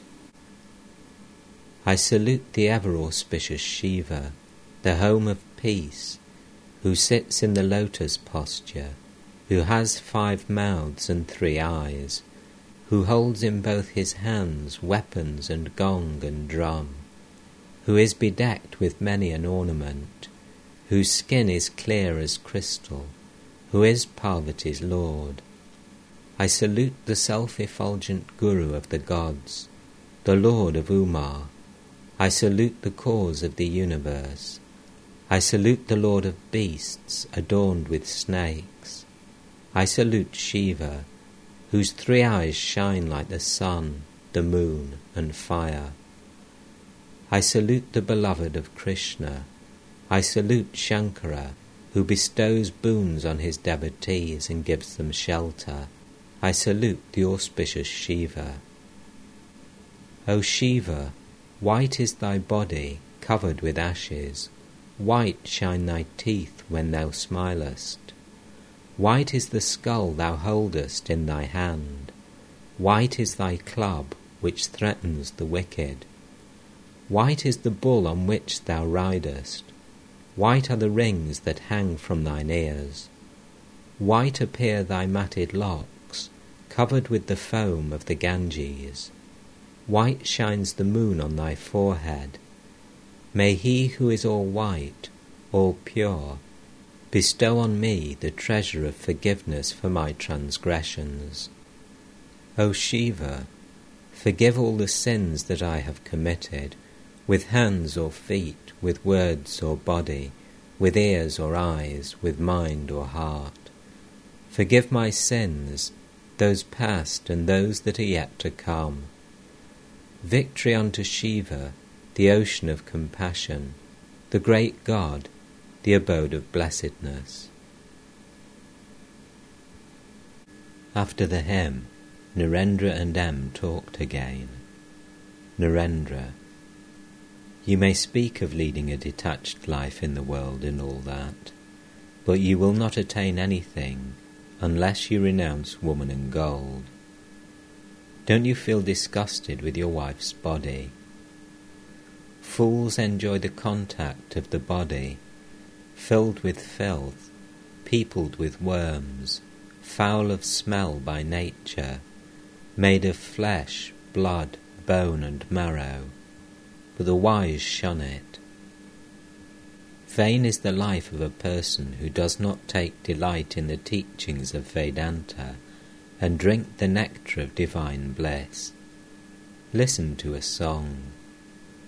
Narendra sang, O man, abandon your delusion, cast aside your wicked counsels, know the Lord and free yourself from earthly suffering. For a few days' pleasure only, you have quite forgotten him who is the comrade of your soul. Alas, what mockery! No liberation is possible for a man unless he puts on the loincloth of a sannyasi. The world must be renounced. Narendra sang from the five stanzas on the glory of the monk's loincloth. Roaming ever in the grove of Vedanta, ever pleased with his beggar's morsel, ever walking with heart free from sorrow, blessed indeed is the wearer of the loincloth. Continuing, Narendra said, Why should a man be entangled in worldliness? Why should he be ensnared by Maya? What is man's real nature? He is the blessed Shiva, the embodiment of bliss and spirit. He sang Shankaracharya's six stanzas on Nirvana.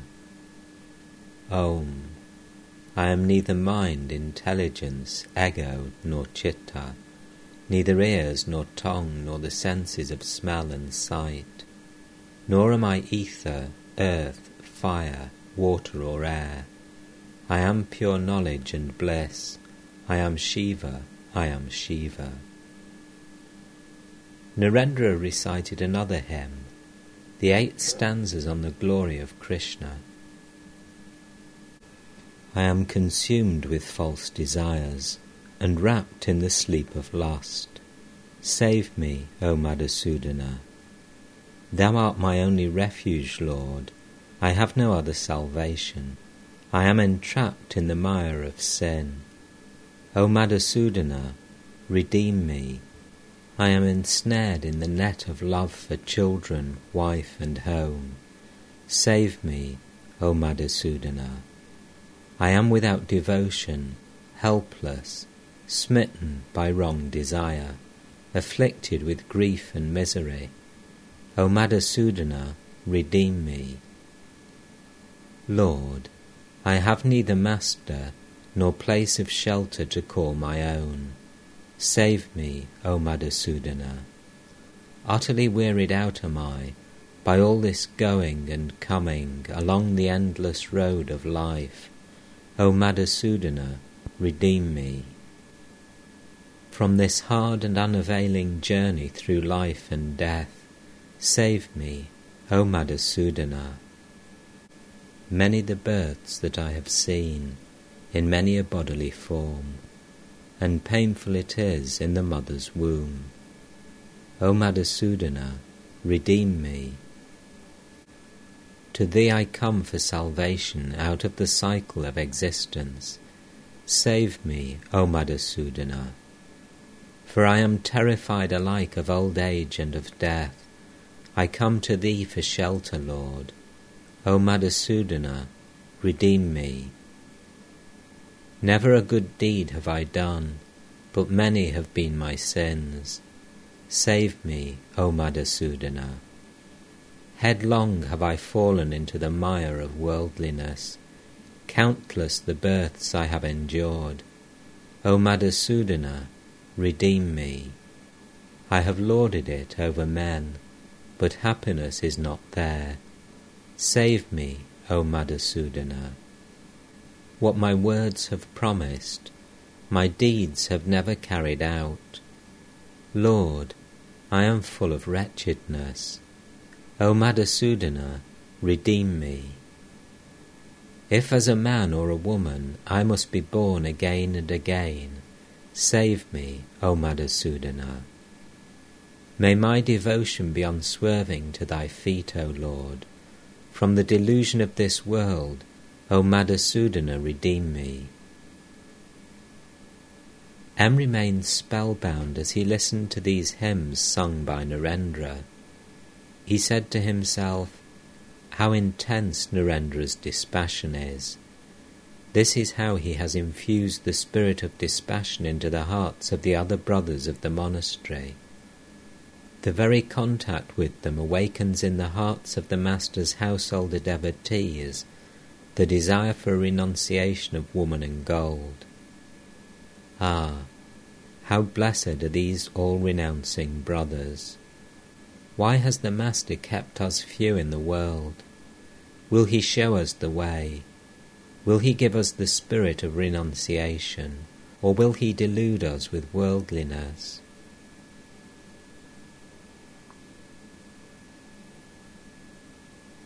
After the meal, all were resting. The elder Gopal was copying some songs.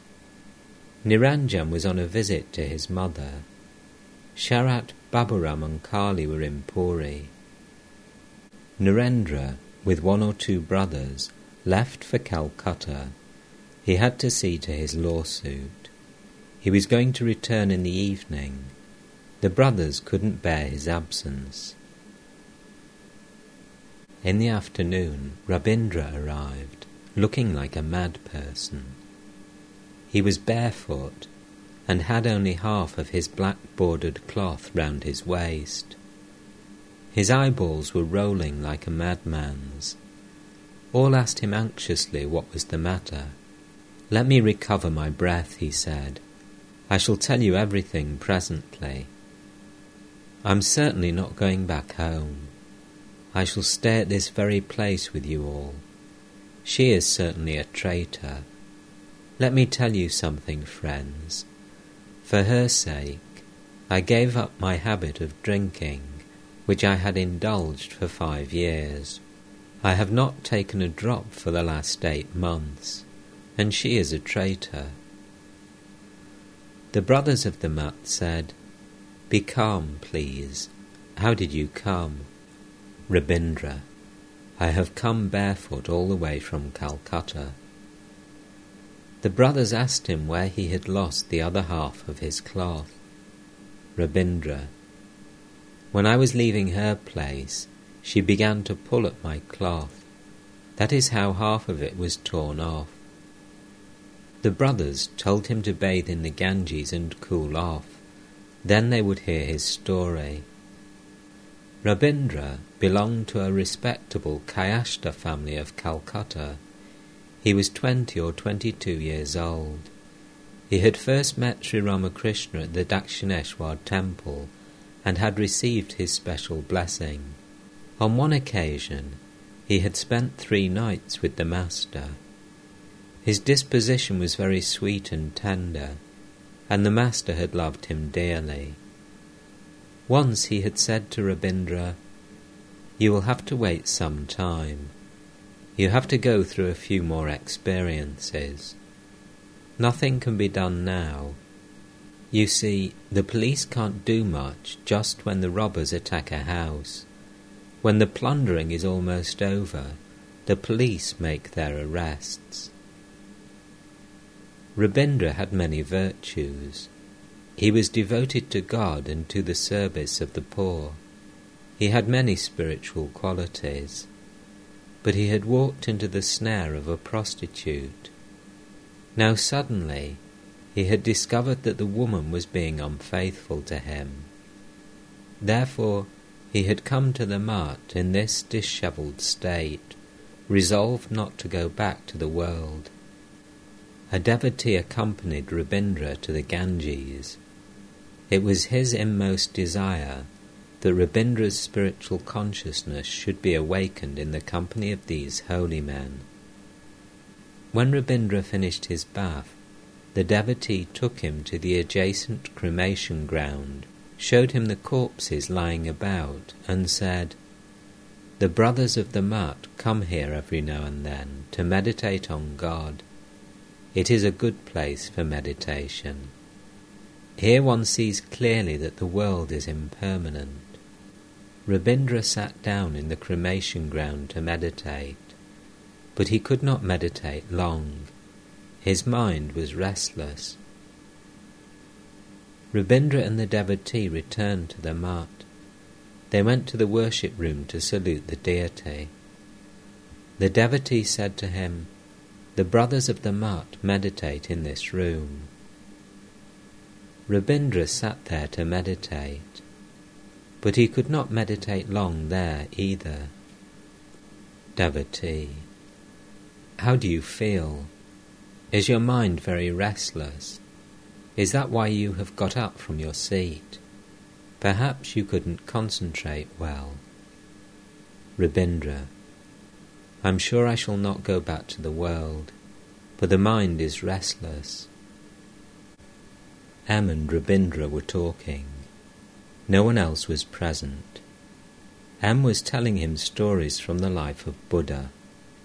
At that time, the members of the Mutt regularly read the lives of Buddha and Chaitanya. M said to Rabindra that Buddha's spiritual consciousness was first awakened by hearing a song of some heavenly maidens. M sang the song. We moan for rest, alas, but rest can never find. We know not whence we come, nor where we float away. Time and again we tread this round of smiles and tears. In vain we pine to know whither our pathway leads, and why we play this empty play. That night, Narendra, Tarak, and Harish returned from Calcutta. They said, Oh, what a big meal we had! They had been entertained by a devotee in Calcutta. The members of the monastery assembled in the room of Danas. Narendra heard Rabindra's story. He sang by way of giving instruction to him. O man, abandon your delusion, cast aside your wicked counsels, Know the Lord and free yourself from earthly suffering. For a few days' pleasure only, you have quite forgotten Him who is the comrade of your soul. Alas, what mockery! Narendra sang again. Drink the bliss of Hari from the cup of prema. Sadhu, be intoxicated. A few minutes later, the brothers went to Kali Tapasvi's room. Girish Ghosh had just sent two of his new books to the monastery The Life of Buddha and The Life of Chaitanya. Since the founding of the new mutt, Shashi had devoted himself heart and soul to the worship and service of the Master. All were amazed at his devotion just as he had tended Sri Ramakrishna's physical body during his illness, so now, with the same unswerving zeal, he worshipped the Master in the shrine room. A member of the monastery was reading aloud from the lives of Buddha and Chaitanya. He was a little sarcastic while reading Chaitanya's life. Narendra snatched the book from his hand and said, that is how you spoil a good thing. Narendra read the chapter describing how Chaitanya gave his love to all, from the Brahmin to the pariah. A brother. I say that one person cannot give love to another person. Narendra. But the Master gave it to me. Brother. Well, are you sure you have it? Narendra. What can you understand about love? You belong to the servant class. All of you must serve me and massage my feet. Don't flatter yourselves by thinking you have understood everything. Now go and prepare a smoke for me. All laughed. The brother, I surely will not. M to himself. Sri Ramakrishna has transmitted mettle to all the brothers of the Mutt. It is no monopoly of Narendra's. Is it possible to renounce woman and gold without this inner fire? May the 10th, 1887. It was Tuesday, a very auspicious day for the worship of the Divine Mother. Arrangements were being made for her special worship at the monastery. M was going to the Ganges to take his bath. Rabindra was walking alone on the roof. He heard Narendra singing the six stanzas on Nirvana. Death or fear I have none, nor any distinction of caste. Neither father nor mother, nor even a birth have I.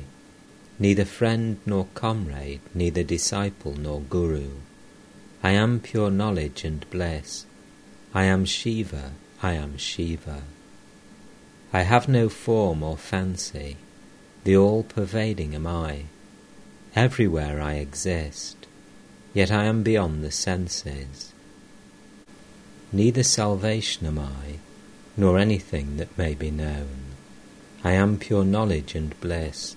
I am Shiva, I am Shiva.